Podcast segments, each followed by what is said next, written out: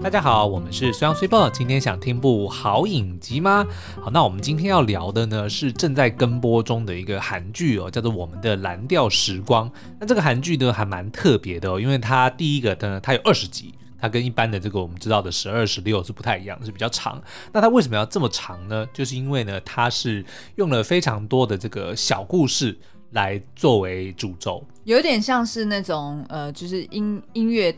就是音乐录音带还是什么，嗯、就是 CD，反正就是它有好几首歌，然后每一对呃角色或者是每一个主要的人物，他在那一集的故事就好像那一首他自己的歌，他自己的主旋律，然后但是。换了下一首就是另外一个故事，嗯，然后呢，他的故事呢是发生在这个风光明媚的济州岛哦，然后呢，在一个小渔村里面呢，有非常多的这个形形色色的人哦，比如说呢，有这个海产店的老板娘啊，有这个海海女啊，然后有这个船长啊等等的哦，就是形形色色的人物们，然后他们的呃日常生活中互相互动之间交织出来的爱恨情仇哦，所以其实它的这个调性。其实是还蛮温柔温和的，就乍看之下非常日常，嗯，而且我觉得其实是有一点像海岸村恰恰恰，呃，但是没那么欢乐。呃，当然当然，它它是有欢乐的部分，嗯嗯，但是呢，它并它并没有一个很明显的主轴，因为刚刚讲了，它是分成了好多个故事哦。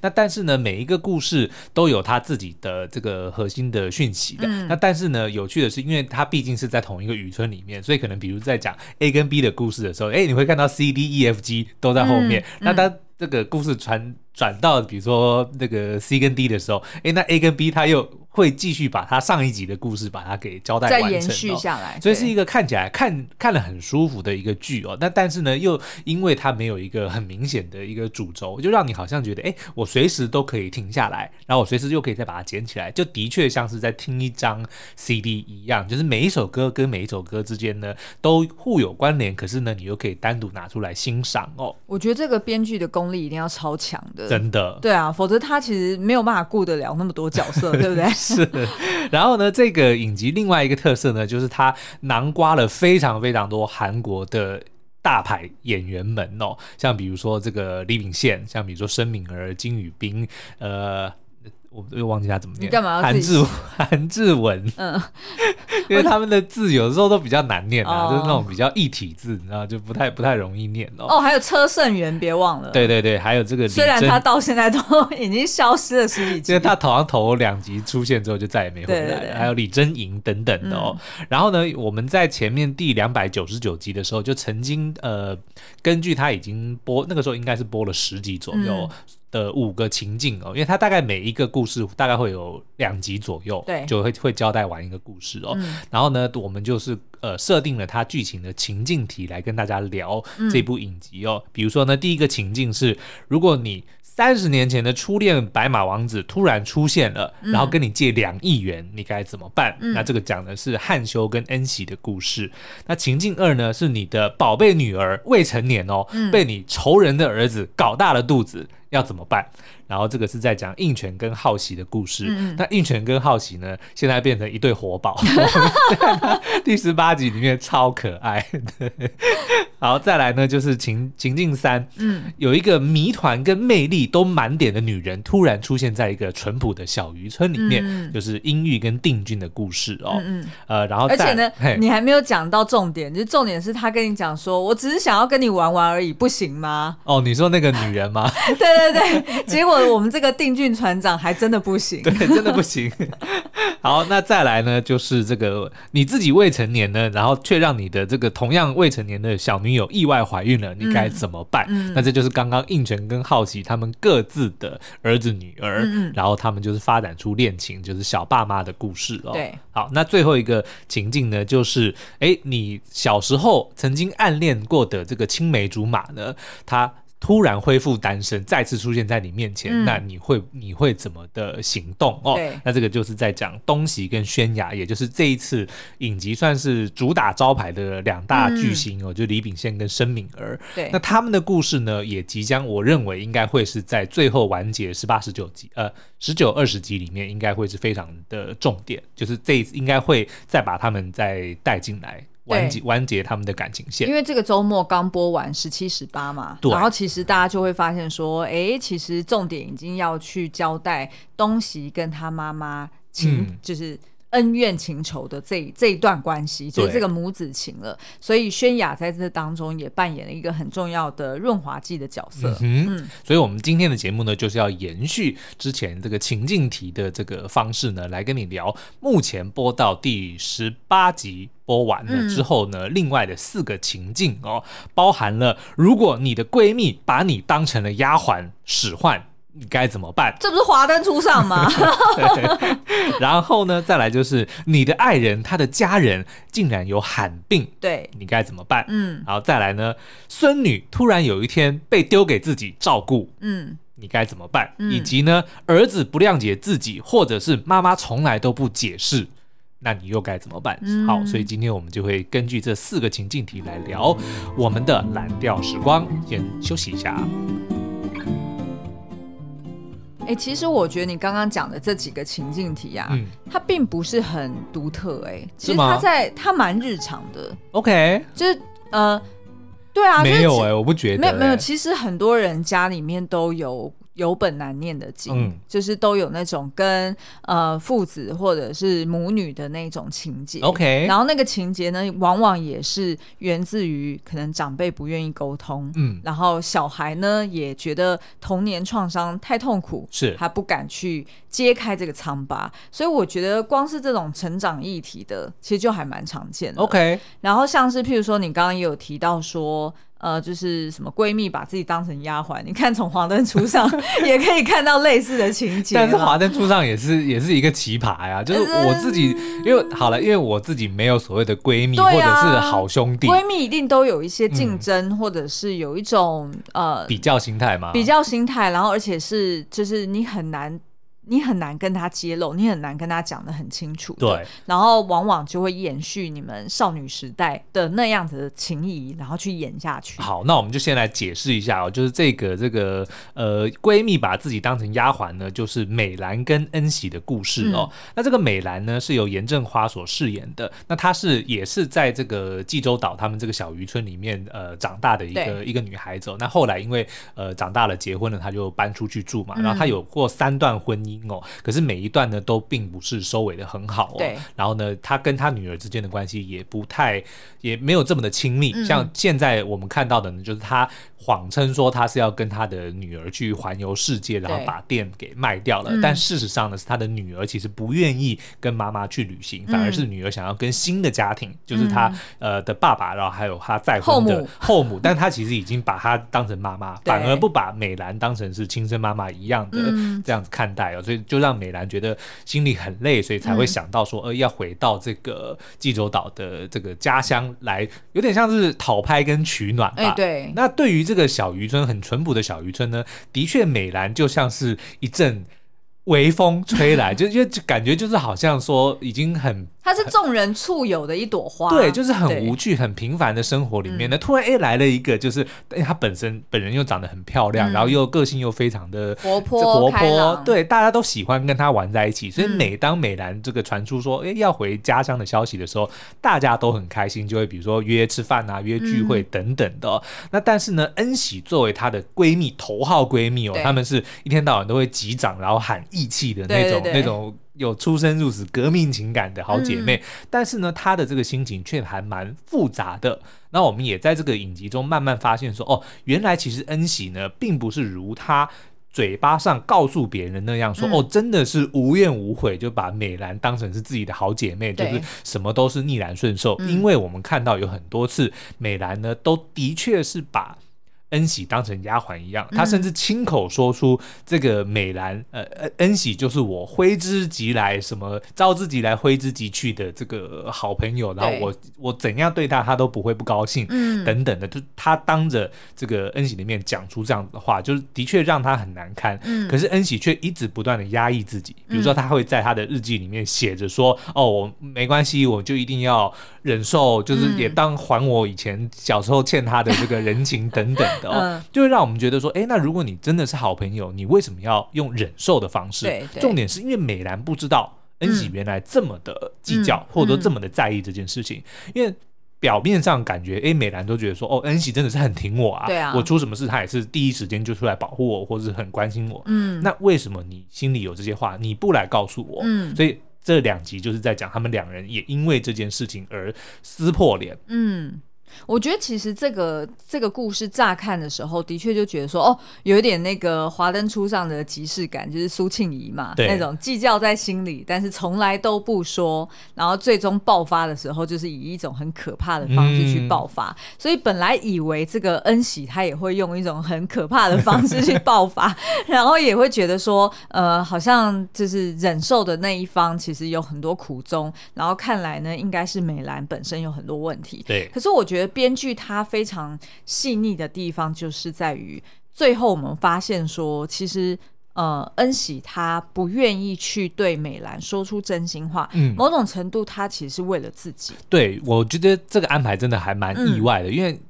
那个、我觉得这是很成熟的角度，对，因为恩喜一直以来呢，当然他的个性本来也是急公好义，他的确就是非常热心，就是大家众人都非常仰慕而且很依靠的一个人哦。嗯、但是呢，他也非常在乎说，他的确就是要维持这样的形象。对，所以即使美兰对他做出一些不礼貌，或者说让他觉得、嗯、哦自己可能会很丢脸的事情，他却不能够。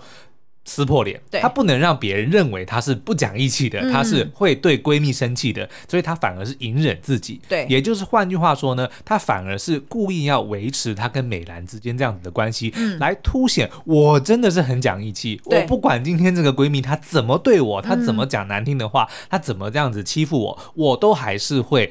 乖乖的忍受，因为我就是这么讲义气。哎、可是你知道吗？我觉得这某种程度有点像是对自己不够自信的一个表现呢、欸。嗯、也就是说，呃，可能 maybe 从小到大，他觉得呃美兰她的家境不错，然后她也个性比较开朗，然后外形又很姣好，所以她可能一直以来在她身边，她是一个比较有一点自卑的，就是丫鬟，她自己都承认嘛。对不对？对，他他就像是丫鬟。对，所以当他后来他好不容易找到说，哎，那我在他身边的一个价值，嗯，也就是最讲义气的一个，好像大姐大的感觉，对，哈，最让我的闺蜜可以依赖的这样子的一个人，所以他就死命的要去维持这样子的形象，嗯，然后去确保说，我除了没有，就是我没有美兰的那些美好的特质，但没关系。我唯一我最骄傲的特质就是大家都觉得我是最讲义气的女人。嗯，可是我觉得反而她有一点就是没有没有意识到说这个是她自己没有不够自信的表现，因为反而这样子是陷她的闺蜜于不义。是没错，即便即便是她有时候会呃，因为其他人讲她闺蜜的坏话，她会帮她闺蜜讲讲好话。嗯、可是你看得出来，她那个讲好话其实是为了要展现说。呃，我，很讲义气，我很讲义气，我，会挺他，我怎样都挺他，哦。也就是说，他帮忙讲话的原因是要让别人说：“哇，你真的很挺你的闺蜜，你真的很宽容，你真的是一个大好人。嗯”然后你怎么可以就是任由这个美兰在你旁边，跟跟个小孩子似的，需要你照顾？但是我觉得这个编剧厉害的地方就在于，嗯、因为恩喜他的确就是如同我们刚刚讲的，他就是一个非常照顾大家的人，嗯、所以他其实并不是一个虚伪的人。对，可是我觉得他不是刻意，对，但是因为他对美兰有一种特殊的自卑的情感，嗯嗯，所以他对美兰才反而没有办法这么真诚的表达自己。嗯、也就是说，他对别人可能一视同仁的这种义气，对、嗯，反而在美兰面前就当他自己心里知道其实是虚伪的。嗯，我觉得这真的是一个非常细腻才写得出来。因为美兰相对于哦，你看他对所有人都非常的好，嗯，都非常的 nice，然后都非常的客气，嗯、但是他只有对。这个恩喜才会比较，比如说呃，比较有点任性，任性，有点撒娇，有点傲娇的这个。然后他也直接讲了，我只能对你这样，你是世界上我唯一一个会这么这样子对待的人。所以就是这两件事情就是呼应的，真的是非常的好。一个是对所有人都一视同仁的义气，可是当他对闺蜜的义气的时候，却。藏了非常多的私心，对，然后有一，然后有一点点的虚伪，对，然后有一点点小气，有一点点觉得说够了吧，我已经付出很多了耶，对，然后但是另外一个是对所有人一视同仁的的好，亲和，对，然后亲和，然后但是只有对美呃对恩喜才会这样子的放肆，对，所以我觉得这所以我才说，这真的是这真的是很细腻的闺蜜情，你才会你才会看懂，就是他们到底在吵什么。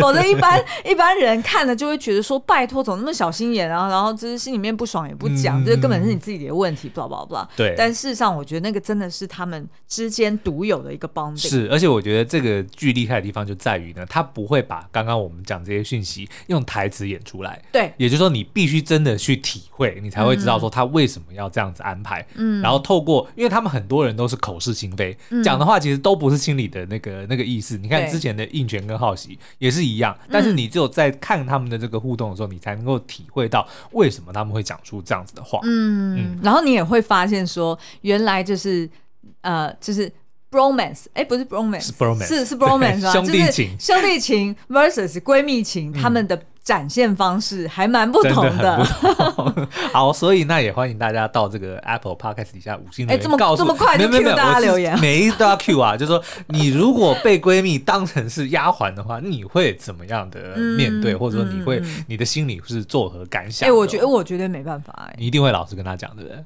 对，就是任何一句我都会直接讲，说我觉得我刚刚那很不舒服。OK，对，好的，好，那再来呢，就是 难怪我没有闺蜜。对啊 好好，对不起，继续。好，再来就是，当你的爱人他的家人呢有罕病哦，那就是刚刚的这个英玉跟定俊，以及新出现的角色叫做英熙哦。嗯、那我们就知道呢，英玉就是刚刚讲的，她是从一个呃本岛来的一个非常漂亮、非常呃带有神秘感的一个女人，很有魅力的一个女人哦，嗯、然后就吸引了我们这个。济州岛的黄金单身汉定俊船长的这个目光，嗯、哇！定俊我真的是圈粉，金宇彬完全我被他完全圈圈粉。你觉得是在哪一个部分被圈？我觉得从头到尾，一开始会觉得他好像为什么你都不讲话，你在耍什么酷，对不对？哦、你你是在那边就是。装装模作样，而且因为他的呃他的五官的线条比较锐利，对。对，所以你他他如果不讲话的时候，你反而会觉得他好像有点心机，是是是，然后有一点不知道在算计什么，然后他很会观察，对，他就一直在旁边窥视，所以你就会觉得说，哎、嗯。欸，好像有点恐怖、哦，有一点心机，但到后面发现他超级大暖男，就是。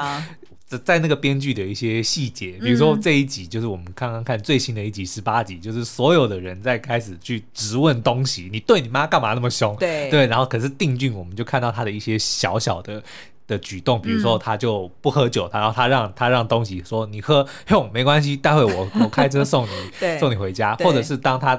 出冲出门的时候，哇，二话不说就直接追出去。我觉得这些小地方都是直接塑造说定俊他真的是一个非常懂得观察，然后非常贴心，然后为对方着想的一个大暖男。嗯，那的确呢，在这个情境里面，我们要讲的就是他的爱人也是英玉，这个充满谜团的女人。她真正的秘密是什么呢？就是她有一个双胞胎姐姐，是患有这个唐氏症的呃一个罕见疾病，罕见疾病的一个一个女孩子哦。嗯，那也因为如此呢。她其实呃，时常都得要呃，就那个影集都会演说。每天都有人会打电话给他，对然后他好像常常就是支支吾吾，会一个人到外面去讲电话。然后呢，他也对自己的身世就是呃一天到晚在变说法，比如说爸爸妈妈以前是画家，后来怎么又变成商人？然后为什么一直有人打给他？是不是有男人还是有小孩、嗯、等等的？嗯、那后来揭晓呢，就说原来是有一个罕病的姐姐哦。嗯、那英玉呢，也因为他从小爸妈应该是十几岁的时候爸妈就过世了，那就等于说他得要照顾这个罕病的姐姐，所以他其实成长的过程中。也非常的辛苦，甚至还一度曾经萌生想要丢弃姐姐，因为她实在是没办法照顾一个小孩子，她怎么去照顾？而且就是两个姐妹是寄居在别人家的，对，所以其实是造成别人很多的麻烦跟困扰。嗯、所以她这个做妹妹的，她也不知道要怎么去。怎么怎么去怎么去接受这件事情？对，然后呢，在这个成长过程中，因为我们也发现他的确呢是有谈过非常多的这个恋爱哦。那但是呢，也是当对方只要一发现说哦，他有一个这样子的姐姐的时候，都很快的就要跟他划清关系哦。嗯、所以就导致说哦，英玉其实一直也都习惯了说，人家当他只要发现自己这个秘密的时候，嗯、就就等于说他也没办法，也知道自己大概不能够找到一个拥有幸福这样子，对，类似这样的感觉哦。嗯、那他之所以会离。离乡背景，然后到处搬家去工作呢，讲好听一点是为了要赚钱去养姐姐，但说实在也是因为他想要逃避，因为他觉得这个责任对他来说是太大了，他他不知道该怎么面对这件事情哦。嗯、那最新的一集呢，我们就看到这个英熙呢，因为他原本的这个应该算是呃，不是最新的一集，其实是十五十六，就是看到他的这个英玉定俊还有英熙的这一集呢，就是他的这个算是照料的那个机构呢，必须要整修哦，所以就呃使得所有的这个病患都必须要。离就是要回到自己的家，对，就是不能够住在那边，嗯、所以他就只好去，他就第一个想到就是要去找妹妹，对，所以呢，这个英玉呢也只得揭露这个事实，就让所有人的人都知道说，哦。这个他有一个英熙，对，他有一个姐姐，嗯，那所以，但是他最担心的呢，也是定俊不知道会怎么去看待这件事情哦，所以他一开始呢就非常的排斥，甚至就非常的决绝，对，就甚至直接就已经讲说，我们就我们就分手，我们只是玩玩而已啊，我们本来就没有要干嘛，甚至在揭露真相之前哦，那但是因为定俊就是非常的坚持，所以呢，这个英玉也不得已就只好说好，没关系，我就让你看，我就让你知道是怎么样，然后你自己决定吧。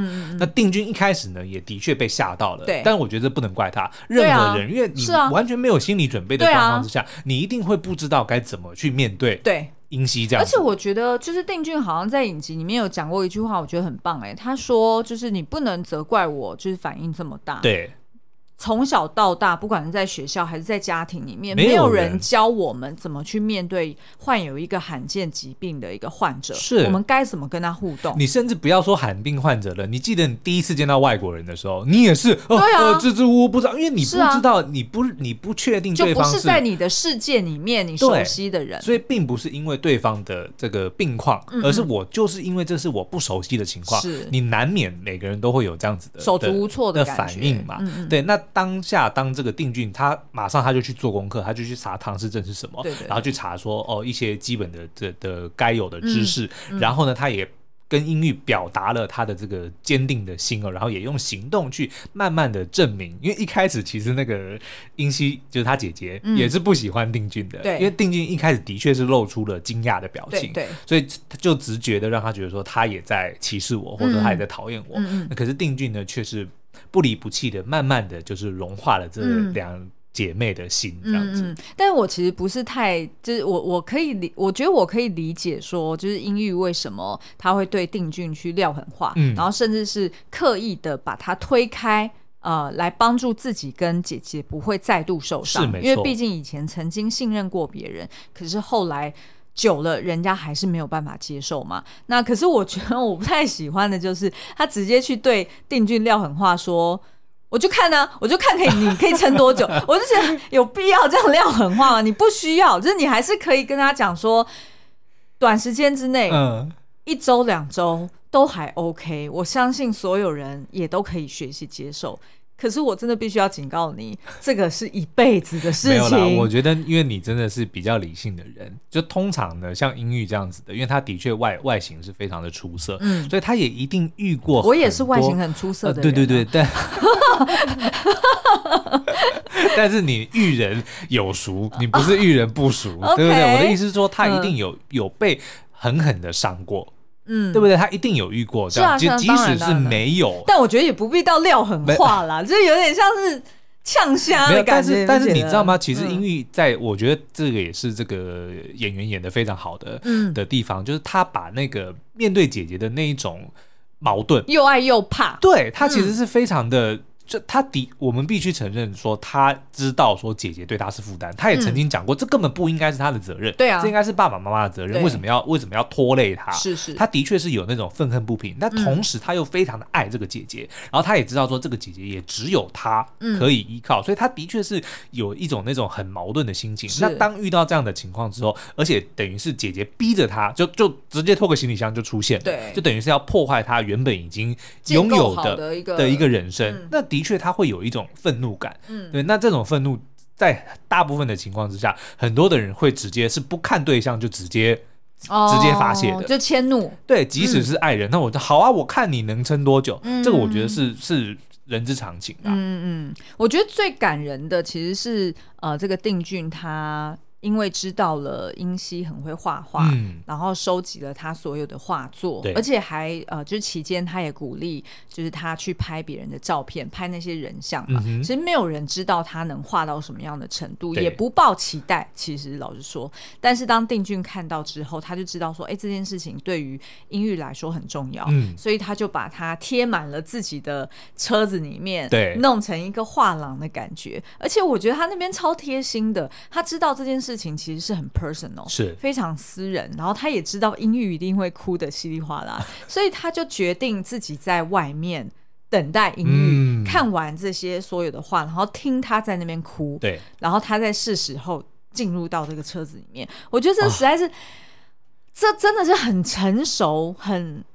很真的很成熟、很贴心的表现。然后他不是只有对他的爱人，他对所有人都这样。哦、你看东西那个时候，嗯、比如说才刚刚跟那个我忘记他的那个女朋友叫什么名字，反正就是有一点点像是被甩，就一个人得要去整修。宣雅整呃对，要整修那个房子，嗯、就是轩雅最后还是决定要留在首尔等他的儿子嘛。对对对，然后但是那个那个定俊也是来，就是默默的就开始帮他一起去打理这个房子，对对对对对？他也不讲什么，我也不不会问太多，就跟那个就是东。东西他不是后来离开的时候，然后定俊开车送他回家，对，他也就是不直接问，嗯，那你跟你妈妈到底发生什么事？他是直接说啊。兄，我们开到海边看一下好了。是，然后他就这样子开到海边看一下，就这样舒服一下，然后就送他回家。舒服一下，对，有很多遐想 哈。他们两两大男神摆在一起，的确是有蛮多遐想。是，但是大家应该都能够同意，就是这部戏里面这个金宇彬的定俊这个角色，哦、哇，真的是画龙点睛，哎、超级大胆。现实生活中有这样子的人吗？对啊，然后又长得那么帅，那么高，对啊。好啦，那所以也欢迎大家来跟我们分享说，如果你的爱人他的家人有罕病的话，你会怎么办？哈、嗯，好，那再来这一个情境呢，就是哎，如果你的、啊、对不起，我补充说明一下，我自己预测啊，十九二十集应该就是、嗯、呃，定俊他要带，因为我有看到预告嘛，就是他有带呃英玉回到他自己的家，然后是要介绍给他爸妈说，哎，这个是我女朋友，对。但是势必一定得要。告知对，告知，然后讲清楚，然后因为定俊他自己的弟弟。也是喜欢另外一个聋哑的，而是聋听障哦，听障是听障的一个女生。对，所以其实对于这两兄弟来说，他们我觉得他们一定有心机，一定会想说我要当第一个先讲。我觉得这个我不要当第二个。这也是他们在编剧的时候，我觉得很妙。就他兄弟，他弟弟就知道说他姐姐呃，就是英玉有一个有一个唐氏症的姐姐的时候，他就直接呛他哥说：“你是怎样啊？”他说：“ 我我已经喜欢，就是我喜欢的这个这个女生是听障人士，那这样爸妈要怎么办啊？”对。他就怪他哥说：“你就不要跟他在一起。”但我觉得他哥使使出这一招很贱，他哥就干脆直接我先带回家。对，对，对，OK，好，那我那我们还讲一下再补充哦，就是饰演英熙的这位演员呢，他叫郑恩惠哦。嗯、那他其实本身呢，当然就是呃唐氏症的患者，嗯、可是他本身呢也是非常具有绘画天分的。在剧中你看到的所有的画都是他自己画的，其实风格很酷哎，对对对，很有他自己的风格。是，然后呢，他。也有在经营 YouTube，所以如果大家对于他的这个作品或他的这个人生，你想要更加了解的话呢，也欢迎去参观他的频道哦。嗯，嗯。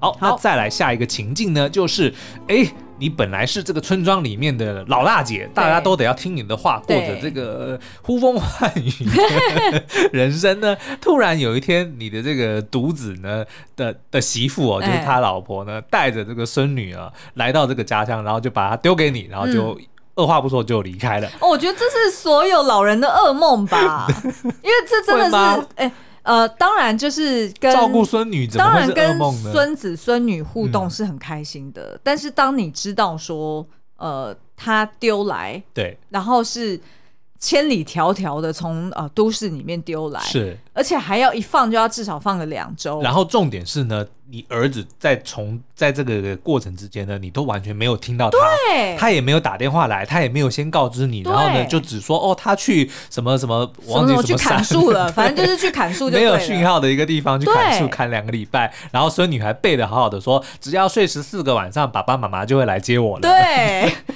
你应该会觉得，嗯，这个有鬼吧？很错吧？重点是呢，嗯、隔壁的忘记某一个大婶，她的那个。他的媳妇当年也是说，就是把孩子丢下来，就是留下来照顾什么一一两个月，还是照顾几天就会来接他。我晚一点就来接。对，结果一下就好几年了，所以他当然就会觉得，呃，这个不太妙吧？到底是发生什么事？嗯嗯。那这个春喜大姐呢？我觉得她很酷的地方就是。其实他即便心里面很担心，嗯、可是他还是用一个很尊重他媳妇的方式，对，去试图想要厘清这件事情。所以他还是譬如说，先打他电话找不到人，然后再打到他工作的场合，嗯，就发现哎，怎么好像他不在那边工作了？他才开始慢慢的越来越。担心越来越怀疑，对，但我觉得，否则一开始其实我觉得他还蛮坚定的，他就会一直不断的帮他媳妇辩解，说，哎、欸，他是一个很乖巧的媳妇，嗯、不可能做出这样子的事情。对，嗯，好，那可是呢，这个我们慢慢才发现说，原来真实的情况呢，果然呢，就是他的这个儿子哦，万秀是呃出了车祸，然后就是状况还蛮不好的，嗯、所以他的这个太太为了要照顾他，也就是他的媳妇为了要照顾他呢，嗯、也辞去工作哦。那但是因为实在是无法同时照顾女儿，就。只好把这个女儿送来给这个奶奶春喜给照顾哦。嗯、那但是的确呢，也就是也不能，虽然不至于音讯全无啦，嗯、但是的确就是让这个春喜觉得事情不太妙。嗯、那后来也也真正揭晓，都就是春喜也发现了，原来儿子是身受重伤哦。嗯、那但是这个春喜，我觉得他的心路历程，我觉得还蛮值得讨论的。嗯、就是一直以来，他的确有非常多的惨事在他身上发生哦。嗯、他的这个先生，甚至他的几个孩子呢，都陆续。的过世，所以导致这个春喜的确他在个性上面是还蛮坚毅的。当然，就是要能够承受得起这么这么大的伤痛，然后又同时要照顾自己的一个独子哦。那所以也因此呢，就就造就了他其实是有一种怎么讲，就是好像。呃，没有什么信仰，他就是认为说他，他、欸、他只能够靠着自己的坚坚强来来撑下去哦。嗯、所以当他发现这个儿子也是身受重伤的时候，嗯、虽然难过归难过，但他很快的就接受了现实。嗯，然后他也非常的替他的这个媳妇着想，甚至还直接把自己的存款给他说：“你该怎么做你就怎么做，该拔管你就拔管，然后你就好好的。”那个去处理这件事情，但他自己也心里做了准备，说孙女有可能就要跟自己一辈子了，嗯、因为他他也不希望说这个媳妇就就此被绑住嘛。嗯、那但是他的确要消化这个情绪是很难的，对、嗯，尤其是你要面对一个小孩，嗯，等于是妈妈明明答应他是十四天之后就要回来接他，嗯、然后但是你要突然跟一个自己不是这么的熟的外婆，嗯，去去生活，然后生活习惯。奶奶哦，奶奶。哦，现在没有分奶奶跟外婆，对，祖母，祖母去、嗯、去生活，所以的确你也不能怪说这个小孩一天到晚都会去欢呐、啊，或者是会会去会去撸一些事情。对、哦，所以一开始这个祖孙两人的确他们的互动可爱归可爱，嗯、但是不是这么的顺遂。哎，重点是我觉得他们两人很会互相情勒，哎，你不觉得吗？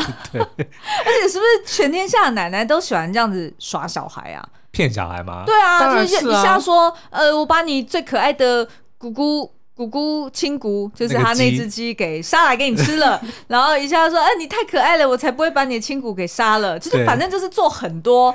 不断让小孩子遭逢就是巨变的那种感觉，我就把你卖掉了哦。对啊，我就哦，拜托，就是如果就是有我们的听众们有就是有你自己有孙子孙女的话，嗯、请不要这样子对待他们，我觉得会留下一些童年创伤、欸。可是我觉得这到底是什么心态啊？我觉得就是逗小孩玩，我觉得是求关注。求小孩的关注哦，我觉得是是是，因为你会操弄，你可以成功的操弄他的情绪，你可以成功的掌握他的一颦一笑，那就会让这些长辈 长辈们可能觉得说，哎，就是我对在他们心目中是重要的哦，对，我很有影响力哦。可是我觉得拜托大家不要这样子，会有阴影的，真的会有阴影。是。好，那我们要想要特别提一下，就是饰演这个孙女恩琪的这个演员呢，她叫做齐昭佑哦，嗯，那她大家应该都会觉得他。可爱之余呢，也非常的会演哦，就根本就是一个戏精。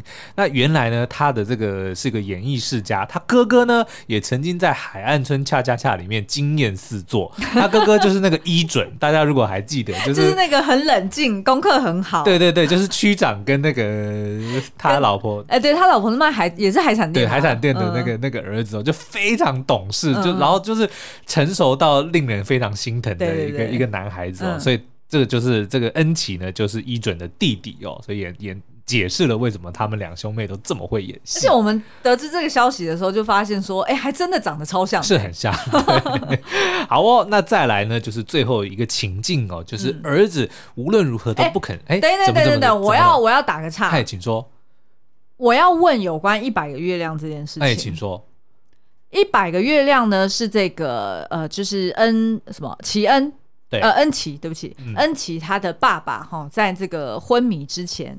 呃，他们一家三口其实非常幸福嘛。对然后曾经爸爸就跟他讲过说，呃，所有的人死掉之后都会变成星星，那包含你的狗狗也是。嗯。所以当你遇到这种事情的时候，不要难过，因为抬头看，他们都在天上。Uh huh、所以对于小孩来说，就是一种充满希望的象征。对。所以呢，爸爸曾经也跟他答应过说，哦，我会带你回家乡去看一百个月亮，嗯、我也会带你看海豚，巴拉巴拉。对。所以帮他擘画了这些梦想。但是当这个爸爸生病之后，后呢，哦，再加上就是呃，祖母知道了爸爸生病，嗯，而就是跟这个小孙女两个人那边吵架，说你爸爸是说谎精，是骗人的，才没有一百个月亮，然后就变成尘土了。没错，没错，所以。打破了这个孩子的一个希望跟梦想，嗯、因为等于对他而言，能够看到一百个月亮，就等同于好像爸爸健康平安，对，然后也是啊、呃、全家幸福快乐美满的模样。所以当奶奶去戳破了这个谎言的时候，他、嗯、其实非常难过的。所以后来呢，就是这个奶奶呃在当天不是是暴风雨的晚上吗？然后就希望就是全村的这些渔船们都能够出海，对，然后可以就是打亮那盏。灯，然后在山上往下看的时候，你就会觉得是一百盏的一百个一百个月亮哦。那这个这场戏呢，呃，我不知道，我自己在网络上面划评价的时候，嗯、大家都说哇，哭得很，一把鼻涕一把眼泪哦，好感人什么什么。可是我不知道，我这一段戏我完全无感哎。嗯。我我其实我其实不是，我其实很喜欢这个剧，我也很喜欢这个祖呃祖母跟孙女俩的情谊。是，可是我没有办法接受他奶奶又去情绪勒索其他的村民。我觉得可能不能，对不对？我觉得有的时候也许情绪勒索这个词有点用的有点重了。怎么说？因为你看这个。嗯这个春喜大姐呢，她、嗯、的确在当地是德高望重哦，甚至可能几乎你看我，她跟每一个人的互动哦，就是那些第二代。嗯的这些角色们几乎每个都跟他的孩子一样，嗯，因为每个人可能也当初跟他的这几个孩子都是呃像兄弟一样，然后可能因为大家庭的关系，就不是大家庭，就是一个村小村庄的关系，就是彼此互相照顾，所以可能感情之情感之上，真的觉得他就像是自己的妈妈、自己的奶奶、自己的外婆等等的这样子的情感哦。嗯、所以当他如果当大家都知道情况，就是自己的好兄弟就是。呃，春喜的儿子身受重伤，然后孙女儿留下的女儿有一个这样的愿望的时候，嗯、我觉得这个时候应该不能够用情绪勒索这个这个这样子的词，他的行为的确符合，嗯，可是我觉得可能不能够太太过一直强调说，哦，你如果只是用情感去胁迫或者说去要求别人做某件他可能本来不愿意做的事情，就叫做情勒，虽然。字义上是这样没有错，嗯、但是人家也许我觉得可能也是，呃，你说他不愿意，他可能是一开始起一开始听到这个消息的时候想说，哦、呃，下那么大雨，我干嘛要出门？嗯、但是也许转念一想，他就觉得这个东西是他想要做的，嗯，你懂我意思吗？可是我觉得无论如何都不应该在。大雨磅礴的时候，要人家去帮你做这件事情，因为如果你让人家出事了，请问你怎么对人家的家人？对，但是我觉得这就是编剧厉害的地方，因为恩喜他就直接讲说，春喜大姐说，嗯，待会就会放晴了。你们有比春喜大姐懂这个海象吗？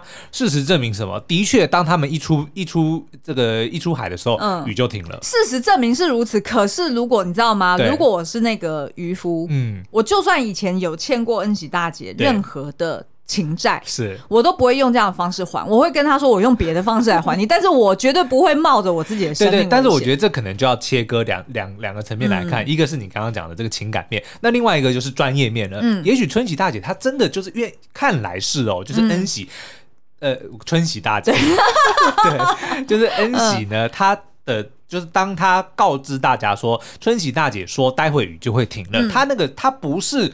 他不是一厢情愿，嗯、而是应该是一直以来证明了春喜非常会看海象。他、嗯、当他说怎么样，几乎十之八九都会怎么样。嗯，所以他不是说为了要情了大家说、嗯、啊，你们就算是下雨，当然，当然经过他的专业判断，对对，我可以理解。嗯，可是呢，我这边要再表达一点，小孩子那么小，他根本不会记得他那天晚上看了一百个月亮。OK，那那就是另一个层面的问题。所以我觉得无论如何，哪一个哪一个理由都不 justify。你要这么劳师动众，只为了让一个小女孩看一？他不是为了小女孩，这我就要讲了。最后，最后春喜大姐、嗯、她同样双手合十，她我不忘记有没有跪下，她也在祈祷。也就是说，从以前就是很久。已经很久都不相信命运，都只相信自己的他，在那个时候他也开始祈祷了。所以这件事情其实不是为了孙女，他也是他他也知道，是为了他需要一个信念，他需要一个信念才能够支持他走下去。所以我觉得这个这个编剧。必须，我个人认为，真的这这场戏是编得非常的好，然后然后也是因为这些小细节，重点就在于，因为春喜大姐真的很会看海象，所以你就不能够说她是在冒着大家的生命危险。是是是，我可以理解这一点，对对，但是呢，如果是我，绝对不会参与这一项活动，Okay. 我绝对不会。那你就那那你就还会是这样讲吗？绝对。那你就要得要承担说，如果今天换成是你。需要这样子大家帮忙的时候，嗯、可能大家都觉得说，啊、呃，那我一定会改天，那个 C 罗哦，当初、哦、我绝对不会在那个晚上 要大家做这件事，我一定会改天。是的，可是我觉得你没有讲到一个重点，是我们在看剧的时候你讲的另外一个重点。我刚刚就是要。帮你铺梗，让你可以讲出这一个很独特的观点。Okay, 结果你还是在，就是我们那时候在讨论的时候，我也是同样这样批判。然后你跟我讲说，嗯、其实你不觉得这个就是家人吗？哦，是家人就是会逼迫着你去做一个你觉得很莫名其妙、你觉得很 sentimental、你觉得很情绪化的事情，然后你也会心不甘情不愿的。只好咽下那一口气去做了。谁叫他是我家人呢？对，对不对？然后其实要表达就是这个家人的含义。嗯、然后其实这件事情刚好呼应到我们下一个情境题，也就是呃那个什么玉东大姐跟这个东西。其实嗯，大家看到最后一集也会觉得说，哇塞，这个妈妈够了没啊？而且我觉得是故意的，是故意的。然后而且是他还。约了那个春喜大姐一起上车，然后你就会觉得说：天哪，东西你实在是太可怜了，一次还要应付两个老妈妈，然后不断的情了，然后不断的 不提前讲，然后给你很多 surprise。我跟你说，就是一般人做小孩的最讨厌这样子了，就是 last minute 突然给你一个重击，对，然后还不一次讲完，对，然后还还不准你表情。不可以给我不笑，或者不可以给我不耐烦哦。你要欣然接受。对，你要欣然接受我给你的所有 request。我觉得哦，我觉得这真的就是家人，完全能够，这就是这就是亲情。OK，对，好，所以这就是我们最后一个情境哦，就是儿子不谅解自己，或是呢。妈妈从来都不解释哦，那故事就是环绕在刚刚讲的玉东大姐跟东喜身上哦。嗯、那这个玉东呢，她其实也是一位海女哦。嗯、那但是，哎，她其实她不是海女，不是她不是海女，她应该是卖鱼的吧？对对对。嗯、那但是呢，她的这个资历看来是比春喜大姐还要再还要再再长一点哦，因为连春喜都叫她姐哦。嗯、好，然后呢，她的这个儿子呢，就是由李秉宪所饰演的东喜。那东喜呢，就是一位大概四十多岁的这个男子哦，然后他每天就是开着一台这个。呃，货车就到处去呃批货之后呢，开到这个交通比较不便利的这个渔村或者是偏乡里面去贩卖这些五金杂货等等的。给人给人给人 top top，就是，然后他会去录一些这种我们常常会听到的什么纱窗。纱门换玻璃，哎，好久没有听到，其实很怀念、欸。我上礼拜还有听到，哦，有吗？对 对对，有。好，那但是这个东西跟这个玉东呢，他们之间呢，就有一种没有解释出来的怨恨。嗯、他这个儿子真的是已经对妈妈不只是讨厌了，就基本上呢是，如果手上有一个。什么东西随时就会往他脸上砸去的那一种 哦，就更不用提说都不叫他妈妈，就是叫他阿姨，或者是直接叫他女士等等的。那后来我们也才慢慢在过去这十几集里面，陆续的就发现说，哦，原来其实他们之间呢也是有一些不为人知的秘密哦。原来这个东西呢曾经有过一个姐姐哦，那当姐姐这个，因为她姐姐是海女，对，然后就是溺水之后呢，她的妈妈没有讲她爸爸怎么了，嗯，好像好像没有提到，反正反正就是她爸也是死掉，我记得。对，然后呢，她的这个妈妈呢就。就带着东西去到另外一个家庭，但是并不是改嫁哦，嗯、因为另外那个家庭呢也有一个老婆，老婆，然后有两个小孩哦，嗯、所以我们推测没有讲清楚，但是有可能就只是去当小三或者是什么样的当当妾之类的、嗯、的的一个概念，或者是去帮佣，但是我们并不知道说为什么帮佣会帮到床上去，因为其实那个东西是有讲说他看到呃他妈妈跟他爸爸的朋友上床，对，嗯，也就是说可能甚至在他。这个改嫁之前，或者说在在他爸爸过世之前呢，可能东喜的妈妈就已经跟他后来这个算是再婚的这个对象已经有有不寻常的关系，然后都看在东喜的眼里，而且甚至是他妈妈没有隐藏。嗯是，就是毫不隐藏的，就是在东西面前就做了这件事情哦。嗯、那后来呢，甚至在带着东西去到这个新家庭之后，还强迫东西要叫人家爸爸妈妈，嗯、然后从今开始呢，不要叫自己妈妈，嗯、叫阿姨。嗯，那所以就也让东西非常的不能够谅解。嗯、那当然呢，他也跟这个家庭里面的人处的很不好，他、嗯、甚至常常会被另外两个兄弟毒打。对，那可是当这个被他兄弟毒打的时候呢，他妈妈却又好像装作没看见一样。嗯、套句东西的话，就好像看到一只狗在路边被人家打，嗯，他就完全没有任何的，也不会出言阻止，然后也不会保护他，嗯。那后来甚至有一次，东西呃偷了这个他们家里的钱之后，说跟妈妈说，我们要，我们就一起离开这里，我们去首尔生活，我会我会工作，我会好好的赚钱照顾你哦。他妈妈不止拒绝了，还直接叫他说你是小偷的种，就是用这么难听的话来、嗯、来骂他，所以就导致东西非常的不能够谅解这个这个母亲哦，嗯、所以到后面呢就一直。整个长大的这个成长过程，或者说到他后来长大成人呢，他都跟这个妈妈不只是形同陌路，甚至他还把他当成仇人一样看待。嗯，嗯，那但是呢，因为这个玉东大姐，我们发现说她得了癌症，对，所以呢，她也开始有一些这种比较呃，有点像是交代后事的感觉哦。嗯、所以当然呢，其中之一，他应该是想要跟儿子。就是和解。和解，但是呢，他也做出一些很奇怪的举动，对，比如说他会强迫东西要带着他去祭拜他的继父，对，就是他痛非常痛恨，而且从来不认为是爸爸的这个角色，但是在这个同时呢，却一直记挂着另外两个儿子，比如说这个儿子爱吃什么，这个儿子想要什么，然后还要配合人家的行程，然后却要要求东西来帮忙，对，就让东西非常的不能谅解。可是我们觉得这一定是事有蹊跷，对，然后最后两集呢，应该就是会。把这个故事画上完结。嗯，但我觉得这个蹊跷啊，很 很难猜，因为编剧太厉害了。对，对然后可是呢，你还是会忍不住。在这个阶段啊，嗯、还是忍不住会很想要批判这个妈妈。哦，那当然有几个点。我觉得第一个点是这个这个玉东呢，其实一直以来看来，他本来就是不喜欢沟通的人。对，他很多事情他就压在心里面。就即便是这个春喜大姐，嗯、都从曾经呃骂过这个这个玉东哦，说嗯、呃，你就是这样子怪脾气，你什么都不讲，对，很难相处。嗯、那我觉得光是这一点，我觉得就很很很。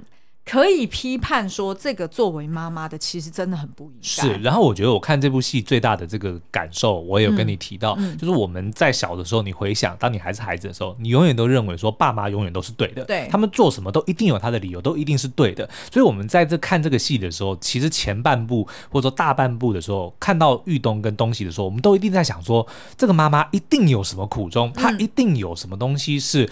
那个东西误会的，对。可是看到后来，我们却发现说，哎，其实，而且随着我们年纪长大，嗯、会发现说，其实爸妈也不过就是普通人，他们就是凡人，他们就是凡人，嗯、他们一定也会有做错事情，或者说没有弄清楚情况，或者说。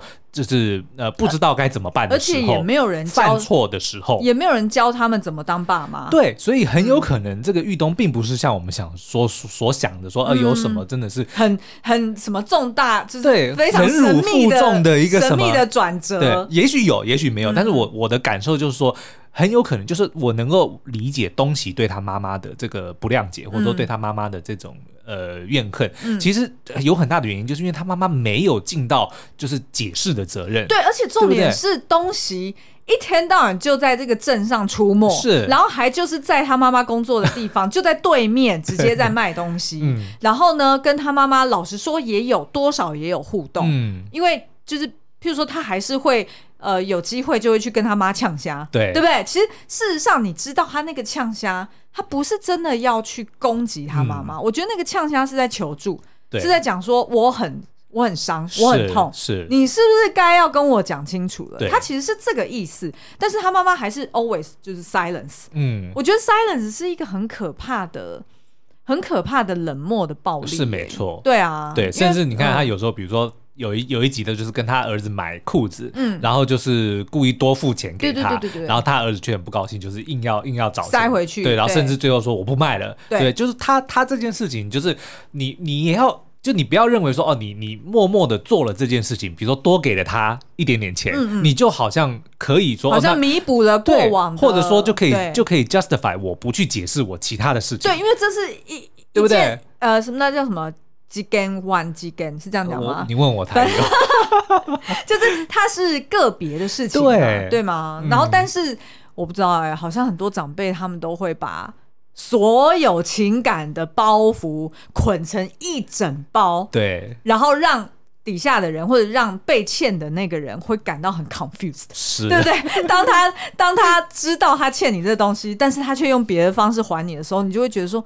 哎，所以这是 刚发生什么事情？所以现在是还了我这个东西吗？所以刚刚那件事就没关系了。对啊，所以你就会反而更气。嗯，就就其实就是某种程度有点说明了东西他在车上跟呃呃那叫什么船长讲的那句话。对，对，他说：“我知道我妈得了癌症之后，有一种很复杂的感受。对，那种感受并不是觉得很畅快哦，我的只是仇恨得以泄愤，而是。” 我觉得他他没有讲得很清楚，但是我觉得我完全可以理解他的那种那种奇怪的感受是说，你以往就是辜负我这么多，嗯，你都还没有还我，然后你竟然把这件事情就是竟然还得了癌症，然后让我好像似乎剥夺了我能够跟你对对不对？好像剥夺了，好像有点像是把以前你你欠过的那些东西一笔勾销的感觉，然后还让所有镇上的人。来指责我，对，知道了这件事情，对，那他反而他更，嗯、我觉得他更没有办法去说出那个苦，因为他要怎么讲呢？他要讲说，哦，他活该，他他他得癌症，对不行嘛。然后反而他其实是觉得更更气愤的，就是说我今天还得要这样子去去去陪伴你，是，而你却不愿意，就是我要问你的那些东西，你。基本上你都没有回答我，然后你还要要求我东，要求我西，我觉得那真的是啊，哎，真的是会为他感到很愤慨，真的。真的。那但是呢，这个也也难怪，就是说很少会就是在这个这个影集里面很少会有三集完结的故事哦。但是目前看来，最后两集呢都是会讲玉东跟东西的故事哦。而且我觉得一定会爆泪，对，一定，一定会爆哭，所以我们就赶快期待这个本周最后两集的播出吧。好，所以以上呢就是我们今天这个解析情境题哦，来跟你分享我们的蓝调时光。那如果你想要听我们解析完结篇的话，就请在 Apple Podcast 下五星留言告诉我们哦。好，那今天节目就到这边，我们下次再见，拜拜，拜拜。